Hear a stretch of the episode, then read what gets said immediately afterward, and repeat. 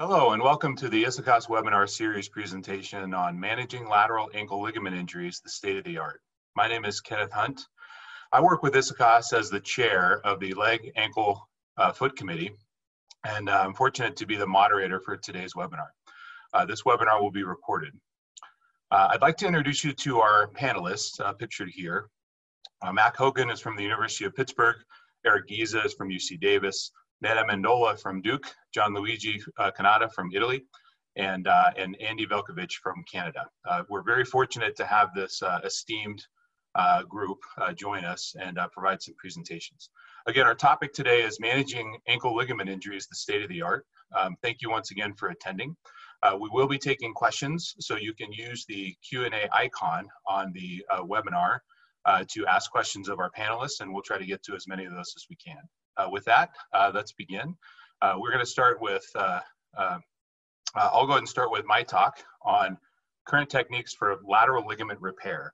So again, we're talking about these inversion injuries, which uh, result in injury to the ATFL and CFL ligaments and can often result in subtalar instability in addition to lateral ankle instability. Surgical planning is really important here as uh, many of these cases, in fact, most of these cases are going to have some intra-articular finding uh, which may impact outcome is an important to address uh, at the same time. So I'm really going to focus, as I said, on current surgical techniques. Um, and I'm gonna I'm gonna pitch this as my algorithm. I use a version of each of these techniques in my practice, and it's uh, it's always for specific reasons. So I'm gonna start by presenting on the open Brostrom. This is the classic uh, repair described 50 years ago by Brostrom and then modified by Gould in 1980 to include the extensor retinaculum. So this, this is still the gold standard and uh, still the way uh, most of us will approach our lateral ligament repairs. So as you can see, um, I will, the, the, my standard is to repair the lateral ligaments with a pants over vest style repair. And then I'll oversew the ligament to the extensor retinaculum. Now, um, I'll repair the CFL through the same incision by retracting the peroneal tendons. And I just use a simple box stitch uh, in that ligament to, to tighten it up. Uh, suture anchors can be very valuable for this. Uh, it does get you a nice footprint of the ligament against the bone. And so when those are available, uh, I think they can be very valuable. Um, we looked at this in the lab. This was an ISAKOS funded study that, that the Leg Ankle Foot Committee uh, did a few years ago. Um, and, uh, and we found that when we added the CFL repair, it actually increased the stiffness of the construct, reduced the medial translation of the subtalar joint, uh, and resulted in a higher failure torque. So there is some biomechanical value to repairing the CFL um, even before ligament healing has taken place. So as I mentioned, uh, Acevedo and Mangone, who really popularized the arthroscopic repair in the US, um, said that they don't think that the CFL repair is necessary based on their clinical results, and clinical results, of course, should always be respected. Um, a, a, survey administered to a larger group of foot and ankle surgeons from around the world, including many on this panel, um, suggested that the majority of re respondents, almost 90%, repair the CFL under some circumstances. So it's a it's an important topic. My decision making is really based on the subtalar joint. If I see true subtalar instability and I know that that CFL and the related ligaments are unstable, I'm much more likely to open this because I can't I can't get the repair I need arthroscopically. It's also important to note that you can see the CFL often uh, with your arthroscopy, especially if you routinely scope the subtalar joint. Uh, and you can definitely test it uh, intraoperatively to see if it's unstable and make your decision there. So the arthroscopic Brostrom in, in, my practice is when there's not a lot of CFL laxity and I don't have a lot of subtalar instability. Um, this technique, if you're facile with arthroscopy, is very straightforward. You can identify the ATFL footprint. I usually use two anchors that are advanced uh, arthroscopically uh, into the bone. Uh, I'll advance these anchors through both the uh, ATFL ligament and the extensor retinaculum. So I'm sort of doing the Gould repair uh, at the same time. Um, and then it's a very small incision to bring the sutures out through the skin. And, uh, and I use an arthroscopic knot tire to, uh, to tension down the ligaments. And uh, the, the, result is generally a, uh, a very stable ankle. It's, it's su surprising how stable these feel with both anterior drawer and talar tilt testing after the arthroscopic repair. So looking at results, there's an increasing number of publications comparing the arthroscopic Brostrom to the open technique. Uh, this level three retrospective study showed that the arthroscopic technique was better in terms of pain relief, AOFAS scores, uh, and complication rate. Um, uh, so it's it's definitely a viable technique and it's something that I use in my practice. Um, so the open Brostrom with a with a ligament augment or internal brace is the is the sort of trade name for it. Um, I'll use this with a lot of tissue laxity when there's poor tissue quality or when there's a little bit of a varus alignment where I feel like I need something a little more robust that's going to limit stretching. Now, Dr. Giza is going to go through this in more detail, so I'll just show briefly uh, a, a, a, quick case. Um, th this uh, internal brace is, uh, by standard is used to essentially go over the top of the ATFL it's ins inserted, um, or excuse me, it's fastened with absorbable uh, biointerference screws in, into the fibula and the talus. So and again, these are typically in my practice cases that have a lot of tissue laxity. I'm still doing a Brostrom. I'm still tightening the Brostrom, um, you know, as I would in, in any case, which is in full eversion. And then I'll restore the hindfoot to a neutral alignment to, so that I make sure when I when I place this interference screw and fasten the internal brace, uh, that uh, I'm not making it too tight. Uh, and again, this, this provides a, a, lot of stability with both drawer and talar tilt testing. Um, so finally, allograft reconstructions. Now, uh, there's been a, a, lot of movement on this from a technique standpoint, and we have uh, you know several uh, experts in in, in, our group from around the world that have perfected these techniques. Now, allografts historically have been described by a number of different people. Um, their, their autograft is an opportunity here as well the, the value here is you can get an anatomic reconstruction while, while not sacrificing the peroneal tendons. And that's really important to restore normal kinematics at the ankle and the subtalar joint. So I use this technique that was popularized by Mark Glazebrook and Masato Takao and, and that group, um, the anti-roll technique. Um, it's essentially fastening the, the ligament to the uh, fibula and then splitting it with one limb go, going to the talus and one limb going to the calcaneus. So you're reconstructing both ligaments from approximately the same footprint. Now this has been described uh, with an arthroscopic or percutaneous technique as well, um, using four portals. The benefit here being you don't have all that soft tissue dissection, there's less swelling, there's less pain, and ostensibly faster rehabilitation. So that the, the French group has published their outcomes on this, uh, high satisfaction, improved outcome scores. The complication rate is a little bit higher than what we typically see, 10% uh, nerve injury and 4% reoperation for, for wound problems. So quickly on return to sport, um, we generally return patients to sport when they've mastered their sport-specific uh, drills without discomfort. Uh, we look back at the literature and found that the average return to sport is 4.7 months. We're certainly doing that faster with current re rehab techniques today, uh, but that's a very important uh, uh, topic as you're thinking about rehabilitating these athletes. Uh, so finally, in summary, lateral instability is very common. Outcomes of surgeries are very good and getting better. Um, many recent advances, advances in techniques that are really important to pay attention to in your own practice. And I would advocate that there's really no right or single procedure for lateral ligament repairs. You should have your own algorithm perfect your techniques and make sure you're mindful of uh, all of the other patient factors. Um, so with that, I'm gonna stop share and uh, I'm gonna hand it off to our, uh, our next panelist. I wanna welcome Mac Hogan from Pittsburgh. He's gonna speak to us on uh, management of syndesmotic injuries. Uh, so Mac, if you wanna share your screen Thanks. and unmute yourself. Yep, thanks uh, Ken, the group, look, for the opportunity to speak to everyone today on uh, current management of syndesmosis injuries uh, and a number of experts on the, uh, here uh, in this regard, and I'll get going. So um, this is a personal uh, injury that's near and dear to my heart as I myself experienced a syndesmotic injury uh, at the age of 17 as a fracture dislocation back when a single screw was the standard of care. with a Weber C fracture dislocation, and I still can walk. So, no disclosures. Uh, the syndesmosis injury, a brief overview, very common in athletes. Majority of these isolated are isolated injuries, but you also can have uh, a, a, lateral ankle ligament injury, as Dr. Hunt mentioned previously. Uh, high ankle injuries uh, account for 1% to 10%. This is the high ankle sprain. The spectrum goes from mild to severe, inherently stable, all the way up to the point of unstable and disabling, particularly in the elite jumping uh, athlete. Um, you you want to, the mortise is very important, and this is where it comes from the Greek understanding of uh, the syndesmosis and the static stabilizers around the ankle. Uh, and, uh, and this is one of the most, in my mind, complex joints and complexes uh, in the body. Uh, and the anatomy and appreciating this uh, is that the is it is a conglomerate, obviously, of our uh, uh, syndesmosis as well as in confluence with the lateral ankle ligaments, as discussed previously. But the AITFL, the interosseous membrane, the PITFL, and the inferior transverse ligament, and also the very important deltoid complex. And so, when in understanding this, we have to recognize the role that all of these play in this injury. and so, the anatomy, again, appreciated here uh, as we really go forward and understand the bony anatomy and reductions. Uh, we have to have an appreciation for this with our advanced imaging and restoring uh, the anatomy.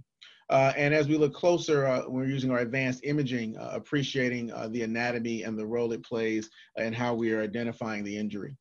Uh, and so the deltoid, uh, a complex, a complex uh, ligament that is variable opinion on how we approach this uh, across the camps of uh, sports surgeons, uh, trauma surgeons, and foot and ankle surgeons alike.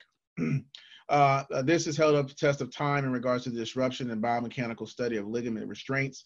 Uh, this study from 1994, and uh, we often use this looking at the role of the PITFL and the posterior edema that may contribute to the severity of gauging this injury. but the mechanism is usually an external rotation type stress uh, which essentially uh, impacts the deltoid, the AITFL, and the interosseous membrane. Uh, and so when we look at this, often uh, external rotation uh, severely and also occasionally concomitant fractures with that forced external rotation and dorsiflexion. Uh, when we look at a study done here by Dr. Hunt uh, during his uh, several years ago, uh, looking at the epidemiology of these injuries uh, and the role they play, uh, and again, 64% being lateral, the syndesmosis being a large remainder. And also, as we look at this further, the high ankle sprain having a longer return or recovery compared to the lateral ankle sprain, as you can appreciate here, 14 times more common, 75% in contact. all did not require surgery, but the time to return uh, was oft, often longer uh, with these injuries. Um, so with our clinical evaluation, uh, we look at our mechanism of injury uh, and sport, collision, footwear, ability to ambulate, uh, location of pain, timing, and the aggravating factors. And with physical exam, this is critically important.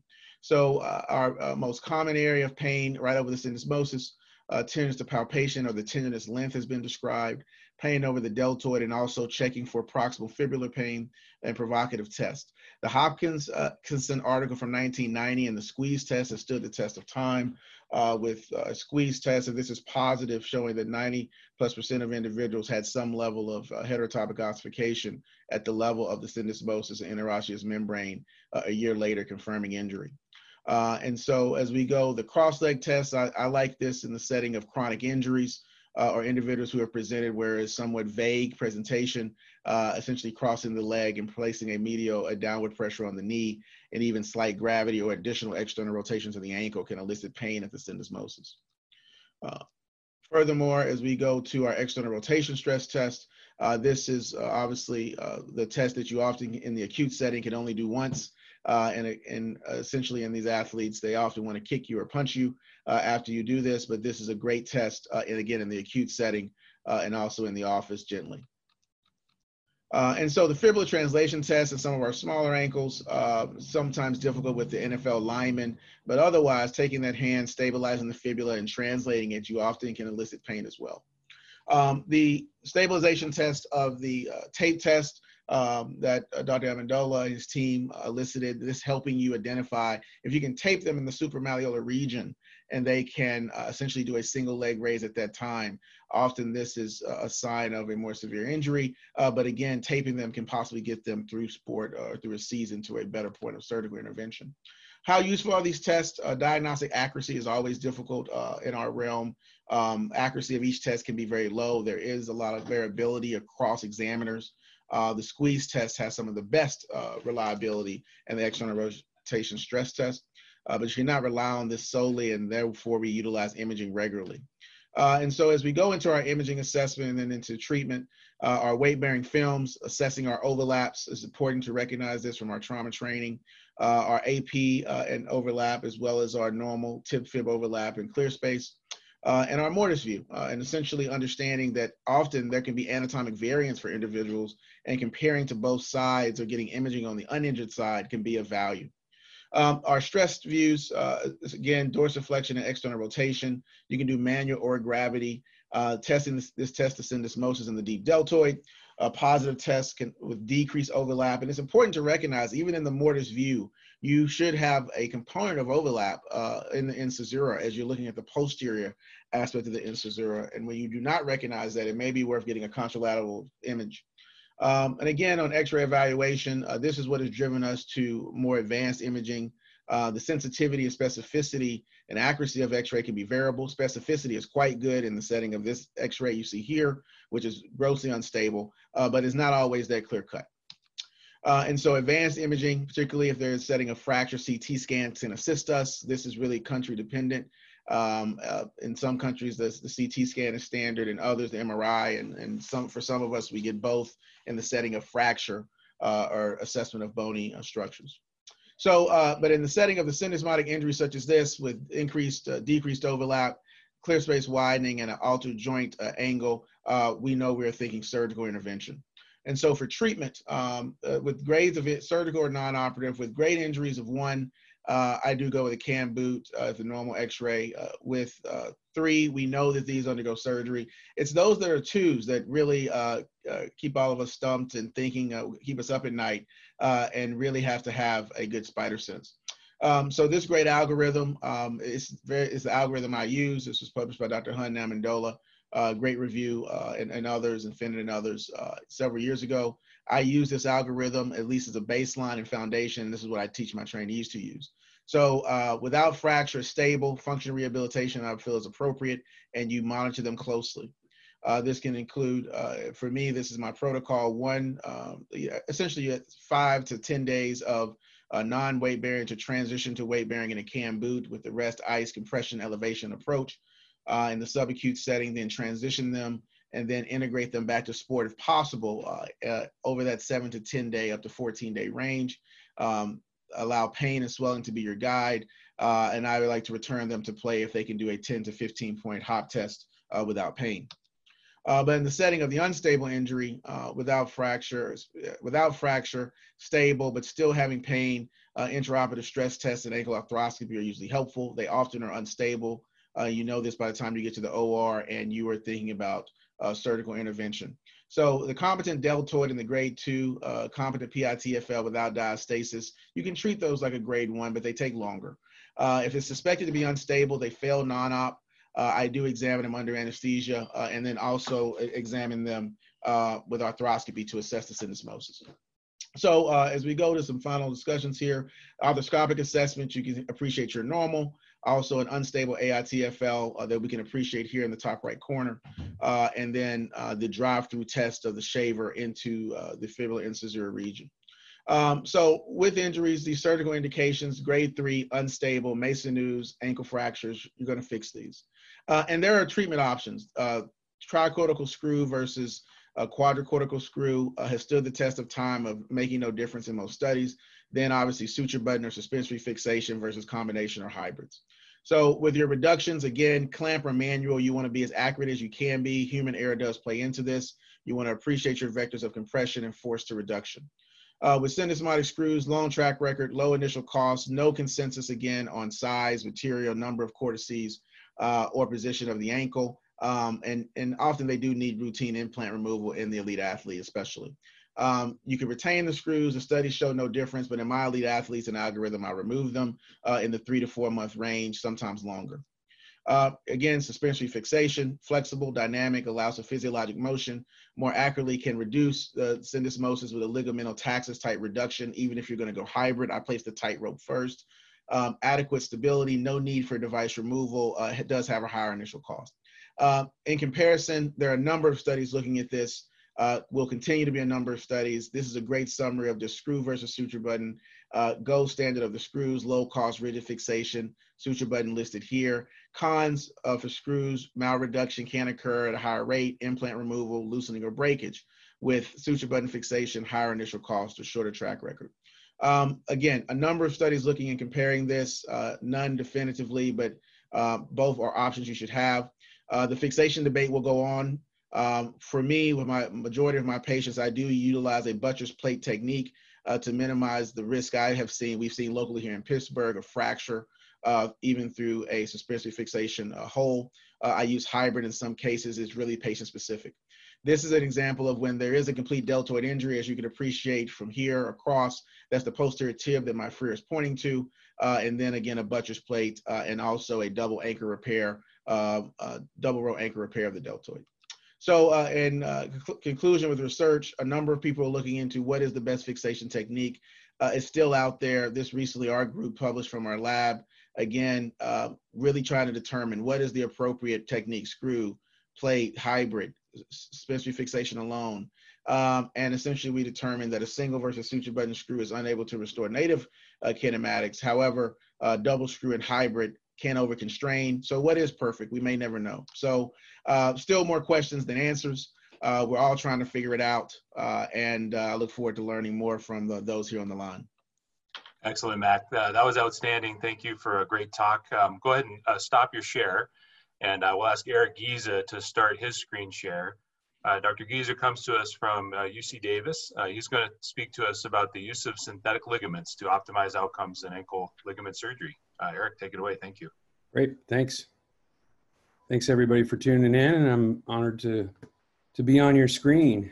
Um, so uh, I'm just going to kind of do a Ken did a great job of of going over everything that uh, we needed to to hear about the the algorithm. And I'm just going to do a little bit of a deeper dive into this Brostrom augmentation. So I want to thank these folks, and and I, here's my disclosures. So I I similarly have a an algorithm, and and the trade name for this is internal brace, but really it's it's just an augmentation of the of the you know the the repair itself, so that you don't have to worry about immediate post-op uh, difficulties. So um, going back and looking at the anatomy, um, Dr. Clanton had done some really nice um, looks at, at anatomical uh, strength. And we know that the ATFL is really pretty weak ligament. It's 150 newtons, but it undergoes plastic deformation. The CFL, as mentioned before, is much more stout and it fails at usually about 345 newtons, but it's much stiffer. So I'm, I'm a proponent, as, as, as Dr. Hunt talked about earlier, to repair the CFL when possible. And then just bear in mind that the, we don't really repair the posterior talofibular ligament, um, but it, and I haven't seen many studies about how often it's actually injured um, for this, but it certainly can play into uh, creating a symptomatic os trigonum uh, when patients have severe injuries. And then don't forget about your retinaculum. Sometimes it's intact, particularly in younger patients, and I'll incorporate that into my repair always. Other anatomic considerations are the, the position of the fibula. Um, you can see this, but folks often have a more retro position fibula are at higher risk for having chronic ankle instability. Um, the other things to consider too, or don't forget about those peroneal tendons. They act as the dynamic stabilizer, and if they're weak um, and they're in spasm, that, that can accompany chronic instability and delayed peroneal uh, reaction time is associated with chronic instability. And there's a couple of studies, but this one was kind of neat where they compared um, two groups of soccer players and tested them. And after the 45 minutes of play, they were retested. And basically, it suggests a correlation that to, to, no matter what the sport is, even if you're, you're running or you're hiking, that later on you're more susceptible, or the second half of a game or an event, you're more susceptible to have an ankle sprain.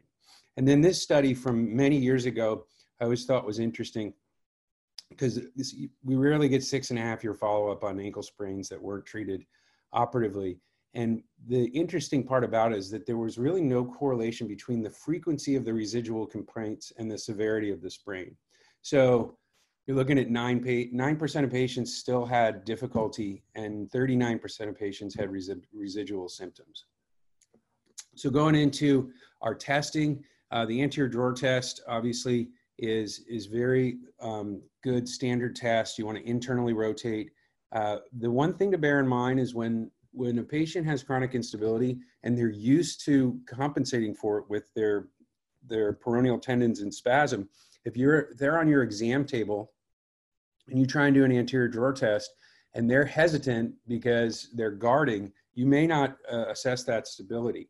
So one of the things that I like to do is put the patient prone, which allows them to relax the peroneals uh, and the gastrocsoleus, and you'll just use a little gentle medial to lateral force as you can see here. And, and a lot, oftentimes you can really elicit that subtalar instability and the CFL instability. So if you look at it from side to side here, um, see the difference? You have that nice check rein on a normal, a normal one, and then somebody with chronic instability. So the prone instability exam also reminds you to look for peroneals and then also double check with, whether or not you have an os trigonum by doing a crunch test, which is a hyperplantar flexion uh, test. Um, so the things we want to consider, and there's lots of literature out there, but to boil it down, obviously Maffulli's study is very, uh, uh, very good because it's nine-year follow-up. And what have we learned? Well, one of the things we learned was although the outcomes overall were very good, um, but of those participating in sports preoperatively um, at nine years, 16% had decreased their level of athletic activity and 26% had abandoned all athletic activity secondary to their ankle. So maybe having some type of augmentation will prove the test of time. The other thing people often ask is, can I move my Brostrom early? And we know that motion is key, particularly from knee surgery, right? You don't fix an MCL and then and then just lock it up in a cast for six weeks.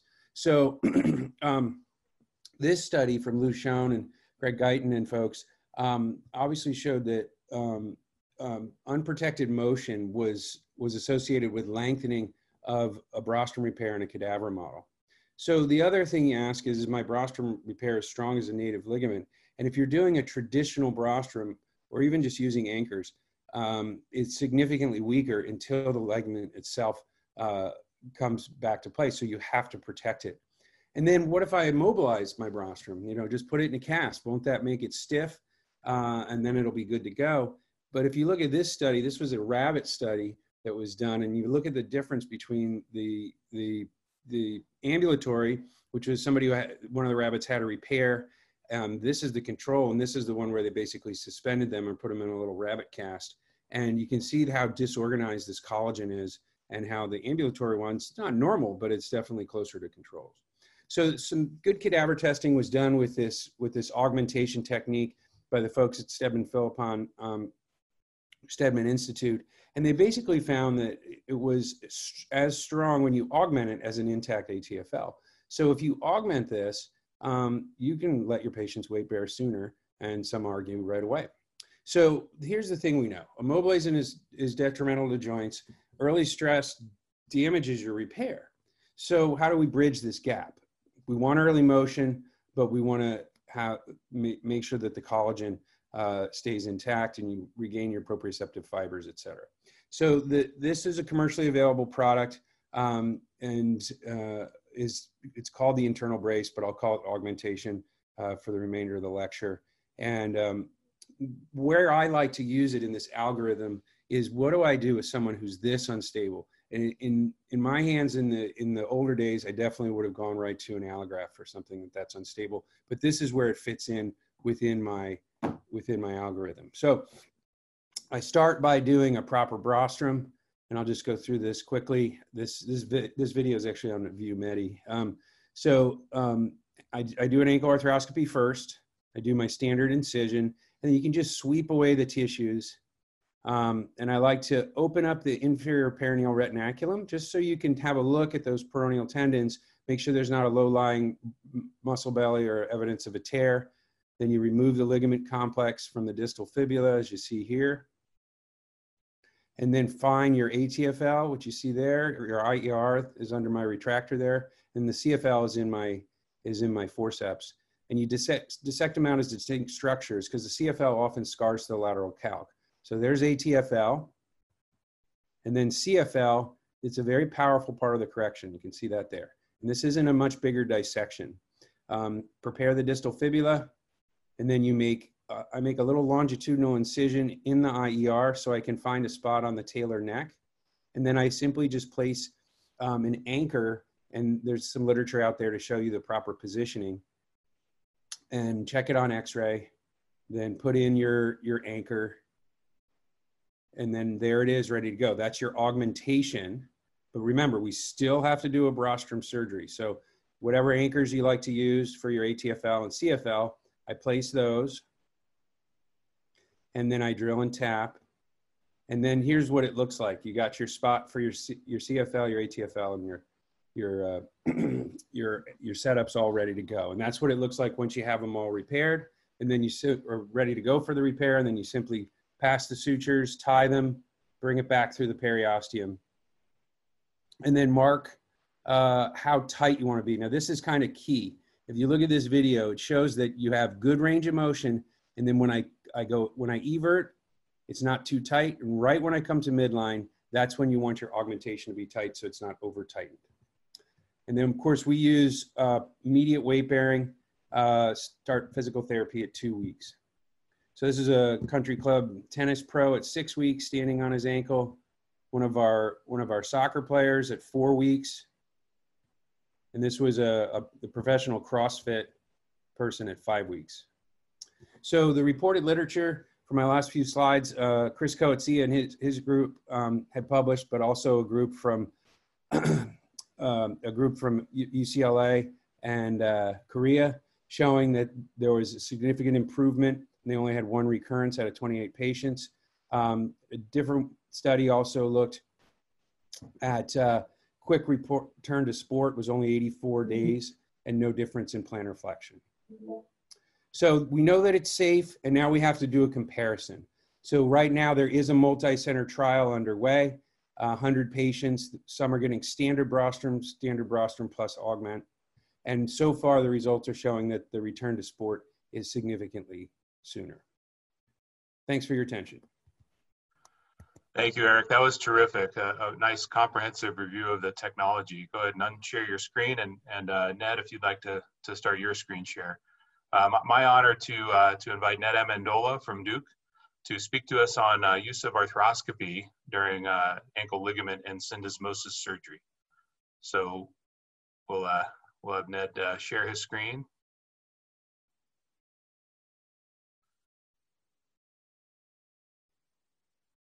And, and Ned, while you're bringing that up, Giza, if you want to unmute, um, I wanted to ask, you, you mentioned that you'll use uh, anchors for each of your ligaments. Um, yeah, do you uh, do you do you find that to be necessary when you have when you're using the internal brace as well? Yeah, absolutely, because you have to still do a Brostrom repair. And uh, my partner Chris Kreulen figured out a way to kind of add an extra suture onto the the internal brace anchor, so you can save a little money. Um, you know, if you're in the private practice setting. But certainly, that is the key point: is that you need to do a full regular Brostrom repair and this internal brace goes over the top of it. It is it is not the the primary repair. That's a great question and a good point to be made. Perfect. All right, Ned. I think you had it there a moment ago. Okay. Well, thanks for uh, organizing this, Ken. Uh, you got a great uh, group of speakers. You've heard, heard some great talks, great presentations, and uh, I'm just going to uh, emphasize that the use of arthroscopy is very important with ankle instability and syndesmotic injuries, and this has been mentioned already. Uh, these are my uh, disclosures. So uh, the question is arthroscopy uh, necessary when uh, treating uh, chronic ankle instability? And also I, am gonna just talk briefly on syndesmotic injuries. And the brief answer is yes, definitely every case you should consider doing arthroscopy. So at the time of ankle stabilization, I think you're dealing with osteochondral injury, especially with chronic instability, impingement lesions are present, and then also uh, soft tissue synovitis and scarring from the previous injuries, uh, loose bodies, and so forth. So I think arthroscopy will complete the surgery and avoid any chronic problems. So here's an example. You can see this is a very unstable ankle. Uh, you know, with the amount of space you got there, you got the osteochondral defect, and you can deal with the osteochondral uh, lesion. I'm not going to talk about arthroscopic stabilization since that's been covered already. Um, so here's a uh, chronic instability. You can assess the amount of instability, especially with the emphasis on uh, medial instability. This is a case with uh, deltoid um, injury as well. So I think it's important to um, be able to assess that so that you can do the complete stabilization if there's any medial instability. It's uh, been shown by numerous authors, uh, all the way back to Nick Van Dijk and his PhD thesis, that with uh, acute ankle sprains, you're going to get a significant incidence of chondral talar lesions, and you can deal with this um, and visualize the whole ankle arthroscopically. Again, with chronic ankle sprains, you get instability, as you see here, with uh, impingement and bone formation, loose bodies, and again, these can all be taken care of arthroscopically. Uh, these are very well visualized and very well taken care of uh, using arthroscopic techniques. I did, uh, so here's the post uh, debridement of the spurring anteriorly, spurring medially, and laterally that you can take care of. I did want to emphasize uh, that there's also um, an incidence of cam impingement. Uh, and again, I won't deal with that, but this is a different form of impingement where you have this uh, abnormal bony morphology, which I think does lend itself to chronic instability. As you see here, in late stages of ankle arthritis, uh, you see these cases with the chronic slipping of the talus anteriorly. And I think this is because of chronic cam impingement. So they have ankle instability, but they also have this bony morphology that you should recognize and take care of. Here's an arthroscopic view of the cam impingement. It's not the typical impingement. And again, you need to remove it. It's like uh, hip cam impingement. Remove it from the talar side for the most part to get rid of that uh, bony morphology and bony impingement. As you can see here, uh, pre and post uh, removal of that uh, thickening of the neck of the talus and the uh, cam component. In addition to taking care of the ankle pathology, if you're worried about other causes of pain uh, related to functional instability, this is a case of a 16 year old that had normal investigations. The question was what was causing her pain, and you can also arthroscopy um, the subtalar joint, as you can see here. This is the interosseous ligament, and it's a normal subtalar joint. And we did peroneal tendoscopy at the same time. So this is her peroneal tendons. And uh, again, rather than just making an incision and doing surgery, I think investigating it using the arthroscope, I think is useful. In this particular case, you can see that she's got uh, you know nice normal tendons until we get here distally distal to the uh, fibula, um, again, uh, you can visualize there's going to be a tear of the uh, peroneal tendon here with the uh, probe going right within the tear. So again, you can use arthroscopy to complete the evaluation of the chronic unstable ankle. And uh, so then we made a small incision right over the tear and repaired the uh, tear. So Arthroscopy is essential with chronic ankle instability. I do it every time I do surgery uh, for instability. And again, there's uh, lots of uh, articles uh, supporting that point of view. And I, I, think it really adds to the complete treatment of these patients. And just uh, briefly to go over syndesmotic injuries, the reason arthroscopy is useful for syndesmotic injury is that it, chronic Syndesmotic sprains can be a cause of chronic ankle dysfunction and you can evaluate them using a scope. There's no direct diagnostic test to evaluate the severity of the syndesmotic injury and so you can use the arthroscope and uh, evaluate the spectrum of severity and uh, what you need to do in terms of stabilization. So again, lots of structures uh, involved in stability of the ankle. So the deltoid, the uh, anterior and posterior tibiofibular ligaments and the interosseous membrane. All of these can be visualized arthroscopically to assess their integrity so you can assess the severity of the injury. So again, you can have a normal ankle with a normal syndesmosis. You can see here the distal syndesmotic ligament. You can have just disruption of the distal syndesmotic ligament without any instability you can have more instability here, as you can see, widening between the tibia and fibula, and then significant displacement of the talus and fibula.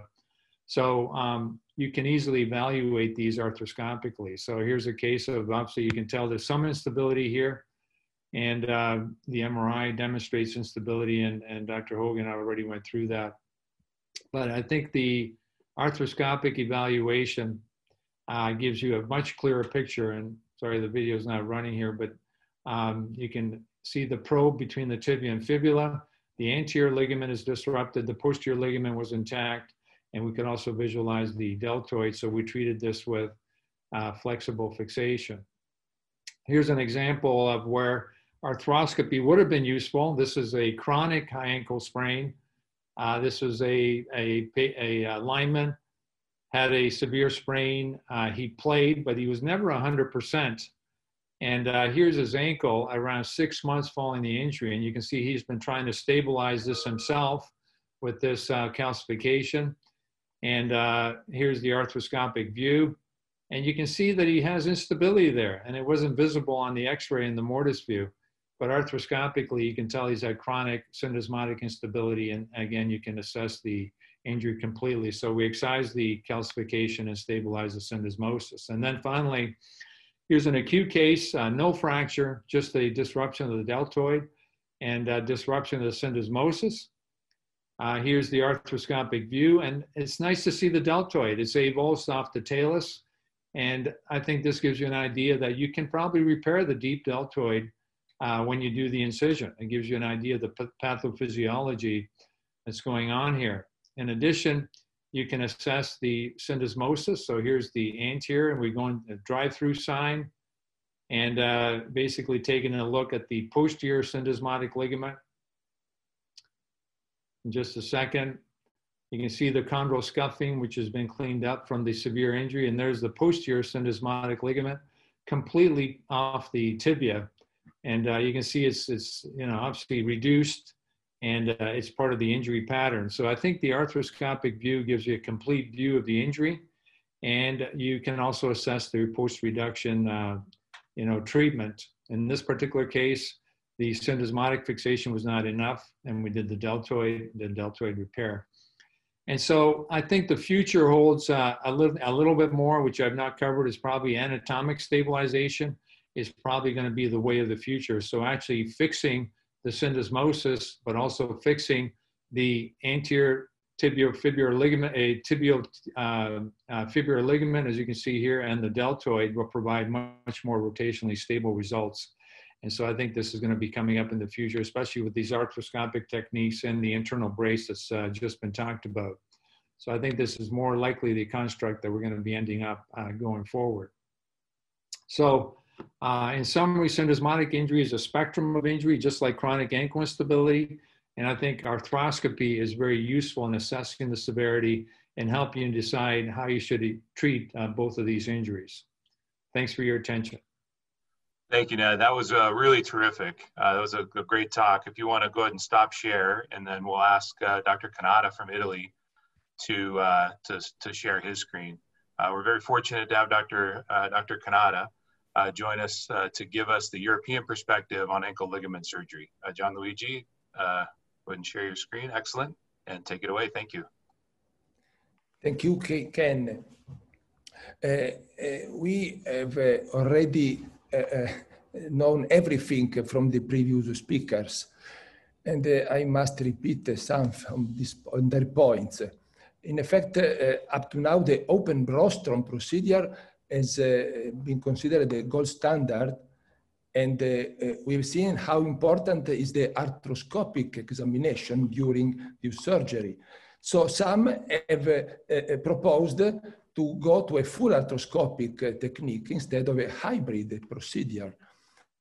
And uh, even if the uh, uh, um, word consensus review uh, Uh, uh, is in favor of open surgeries. Uh, Europe is, uh, in Europe, there is a wave uh, toward arthroscopic surgery, as we can see in one of these case numbers. And um, arthroscopic techniques have many possibilities. We can repair, reconstruct, and we go we can go uh, uh, all arthroscopically uh, to repair the ligaments. another point is that the lateral ligament are called by some a complex because there are no clear distinct ligaments, but they are connected.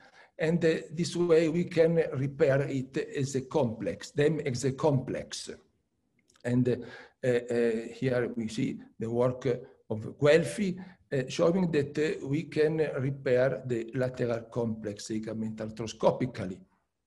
And Vega is another author that is working arthroscopically. And anatomy is important.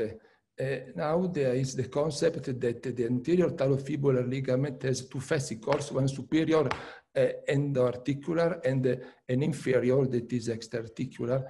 And uh, we can repair these fascicles and try to restore anatomy.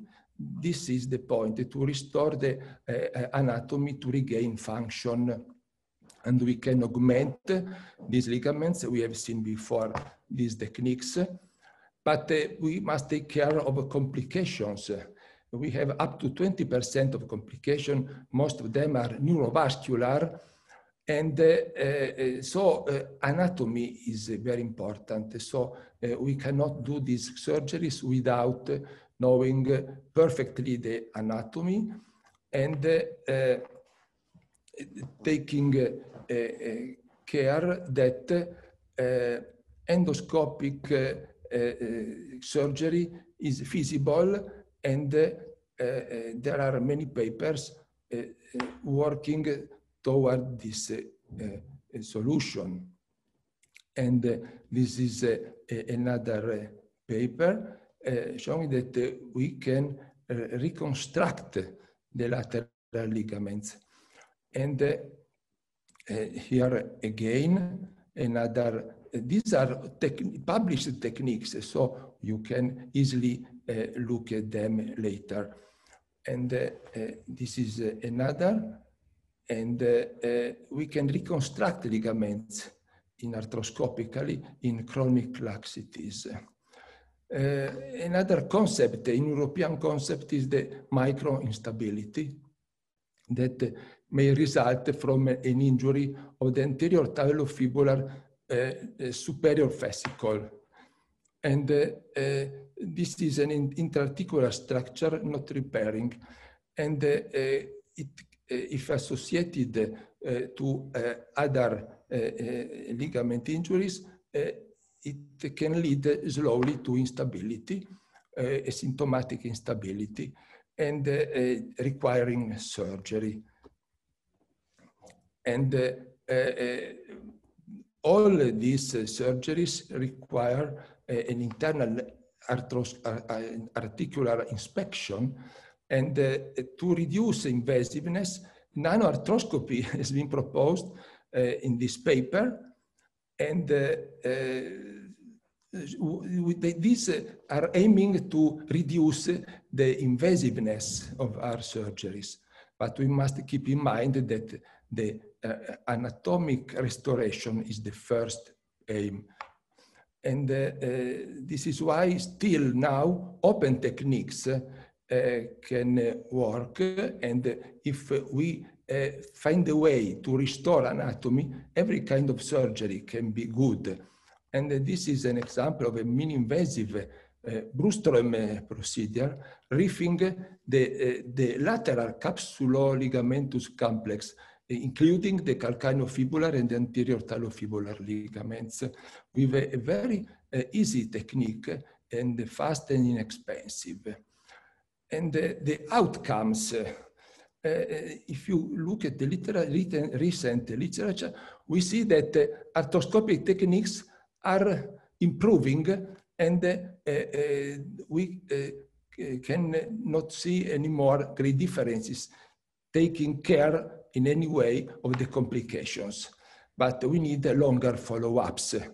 We have already seen everything about the syndesmotic instability, uh, and uh, we um, cannot uh, solve uh, ankle instability without taking care of the syndesmosis. And uh, we must take care not to overcorrect because a threshold of two millimeters may be uh, too much too, too, lit, uh, too little. And uh, uh, rehabilitation, again, we have already seen a timing of a rehabilitation. The, the, the concept is that we need anyway some way of protection of our repairs, otherwise they fail. And uh, we can start with isometric contraction. The question is how to uh, uh, find the best solution to promote healing without damaging the repair. And uh, uh, this, uh, uh, uh, uh along with the neuromuscular rehabilitation will be the future field of research. And finally, we have seen an example of international perspective about ankle surgery. And it is curious, curious to see that COVID era is cutting flights, but uh, is favoring an extraordinary exchange of scientific knowledge. And uh, we are working to establish a common international management of ankle instability for better outcome. Thank you. Thank you, Gianluigi. That, that was terrific. Really appreciate your perspective. So we have about seven minutes left. I'd like to get through one case just to get some, some input from the group. Um, we've had some very good questions that I've been fielding. Uh, there's there's uh, one that I'd like to mention and the other I'd like to pose to the group and then we'll go through the case. Um, one is that it was it was brought up, uh, cost was brought up as we're presenting a lot of these techniques, arthroscopic techniques and different implants. Uh, cost considerations are really important, I think, everywhere. Um, and and that uh, I think is a bigger discussion and debate than seven minutes would allow. um, the the other uh, topic that's come up repeatedly is rehab, um, and uh, it was brought up a, a very uh, adroit point that um, that are, there's no standard rehab technique either for conservative uh, treatment of, uh, of ankle ligament injuries or post-op. So I'd like to ask uh, all of the panelists to activate your videos and your uh, microphones if you're able to. Um, and I'd like you to open it up to the group. Uh, do, do you have thoughts on, uh, on, on rehab protocols? Um, and maybe Andy, I'll, I'll ask you, you that question first. what is your rehab protocol post-op? And what are your thoughts on, on having that be, be standardized? Or, or do you have something that's standardized at your institution? So uh, it, it, actually truly depends on the type of injury and the injury pattern and the repair. So it depends on the tissue for me. If it's a, it, so what, what kind of scenario are you presenting? Well, both uh, both non-op and post-op for lateral ligament repair. Okay, so for post-op for lateral ligament repair, if it's a, just a simple one, I actually get them going fairly fast. I do use a, a different sort of system. I use internal brace, but I'd use it as an as an anchor system. So I can actually get them, uh, I, I, initially splint them for about two weeks just to give a rest of the tissues. And then I get them on a stationary bike at the two week mark, um, going right away, full weight bearing. Um, at the six week mark, they can actually look at doing some sport specifics. Uh, so it, this isn't just in the general ones. They can start doing sport specifics and then progress to sport hopefully sooner. And it depends on the patient. Uh, same thing goes for um, for obviously for the ankle sprains that are in a, in a non-operative scenario. Unfortunately, in Canada, we tend to get really disaster type cases. So in those disaster type cases, often you're looking at starting sport specifics at the three month mark if they're really bad cases with bad tissue. So that, that does change things a little bit. And then if the syndesmosis is involved, then you're a little bit slower in terms of mobilizing them. Great, great comment. So uh, what I'd like to do is this this one case, Andy, is your is your case. And I think it, it illustrates, you know, many ankle ligament injuries uh, come along with risk factors and associated injuries like peroneal tendons, uh, problems, et cetera, cartilage problems. So this case, I think, illustrates a lot of those. So I thought it'd be a good one to, to go through. Um, we have about five minutes, Andy. So if you want to spend two minutes presenting this, and then sure. we'll just open up the discussion. So this is actually a 45-year-old Masters uh, former basketball player. She still plays basketball at the Masters level had quite a few chronic ankle sprains and instability episodes about three to four times a year. Worst one was in 2016, and she's had a few again this the, year that she presented to me.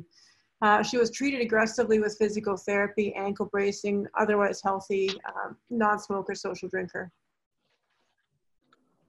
So when you examine her, the biggest things that actually come up for her is that she has a fairly cavovarus uh, alignment not terrible, but there's a component of hind foot drive as well as some forefoot drive. Uh, she has laxity of the lateral ligaments, actually more CFL, which is interesting, also ATFL, quite tender along the peroneals. Mm. And when you test the peroneals, I think it's actually nice for me to have said four plus, but she's more of a four out of five.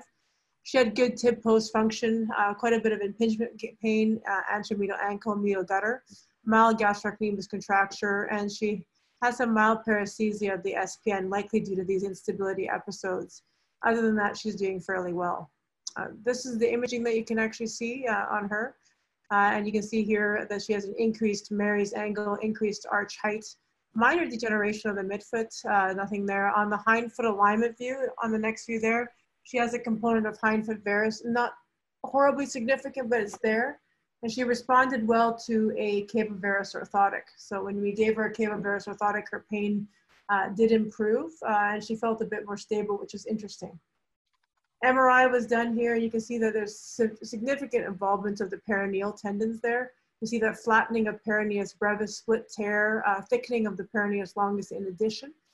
Uh, and this goes all the way down where you see it disappear in inframalleolar for the brevis. And so the brevis really is non-existent that, uh, in, in the inframalleolar region. Uh, lateral ligaments, uh, CFL is in bad shape, but it's present, the tissue is there. Uh, ATFL is uh, attenuated, but tissue is there. And so that's really the situation. She's exhausted conservative care that I can think of. Uh, EMG nerve conduction study, we just did that mainly for teaching for the residents, was closely normal. There was no concerns, and she's an athlete, so um, really quite fit. Excellent. So this is this kind of brings to mind. I just see what you think. You can you can ask questions. Yeah, that, that's perfect. So I'll ask questions of the panel. Um, uh, Mac, maybe you can comment. So when you see something like this acutely, where you, you see a, a very clear hindfoot varus radiographically, mm -hmm uh, and a cavus. Um, but this is uh, this is sort of the acute setting. It's the first operation. There's peroneal pathology. There's clear instability. It's uh, it's an, an elite recreational athlete, I guess. Um, so, what, what's your thought process? W- would you go to all of these osteotomies uh, at the beginning? Do you give them a, a primary repair? Do you do selective osteotomies? What's your thought process here? Uh, I, I, discuss all of it with them, um, it, particularly in the setting of a cavovarus foot. That that is one of the things driving um, the, their recurrent instability. Uh, and ha- I have an extensive discussion with them in regards to, hey, you may need a little more. Um, I do talk about a dorsiflexion osteotomy um, uh, as the first step, uh, just in my algorithm. Uh, and in these extreme cases or or revision, I think about a heel slide. Um, but I have that discussion with them uh, and and talk about the challenges that it just really brings. Uh, but um, uh, that we need to correct the bone deformity to have the best definitive chance uh, at minimizing recurrence. Uh, but that's usually my discussion, and we decide from there together. I think that's a great approach, and it looks like Andy did a very nice uh, lateralizing calcaneal osteotomy and dorsiflexing osteotomy to address the mechanics. And I agree with you; that makes it much more predictable. Um, so, Dr. Giza um, you know, you talked about augmentation with, with internal brace. Do, do, you, you know, the internal brace, the traditional internal brace really only reconstructs the ATFL. Um, do you ever split that to address the CFL as well, and, and or uh, combine that with uh, with a uh, uh with a tendon graft?